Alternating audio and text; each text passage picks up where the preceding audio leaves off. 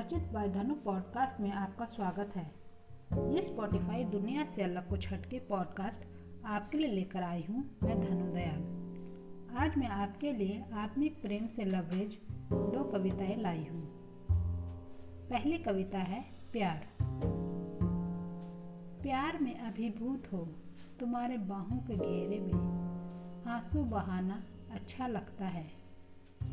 मेरी दासी नहीं, सहचरी हो तुम्हारा यह कहना झुक जाने का मन करता है। मत घबराना कभी, मैं हूँ ना। तुम्हारा यह आश्वासन सुकून देता है। ज़िंदगी के दुख सुख में साथ रहेंगे, कहकर चूमना जन्नत का मज़ा देता है। दूसरी कविता है प्रियतमा। जुल्फों को सहलाते हुए गले तुमको लगाकर पा जाता हूँ दोनों जहान। आँखों में तुम्हारे देखते हुए, तुम्हारे स्पर्श को अनुभव कर सुकून मुझको मिलता बेशुमार।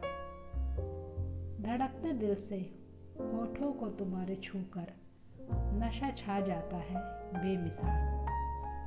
बाहों में मेरी सिमटते हुए, सीने में मेरे चेहरा छिपाकर कर देती हो तुम मुझको।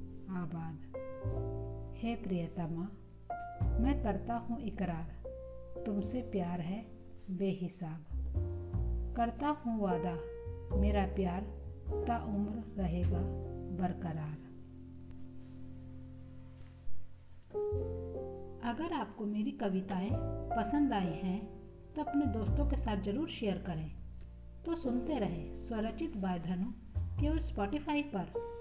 और फॉलो बटन दबाकर मेरा पॉडकास्ट फॉलो करना ना भूलें।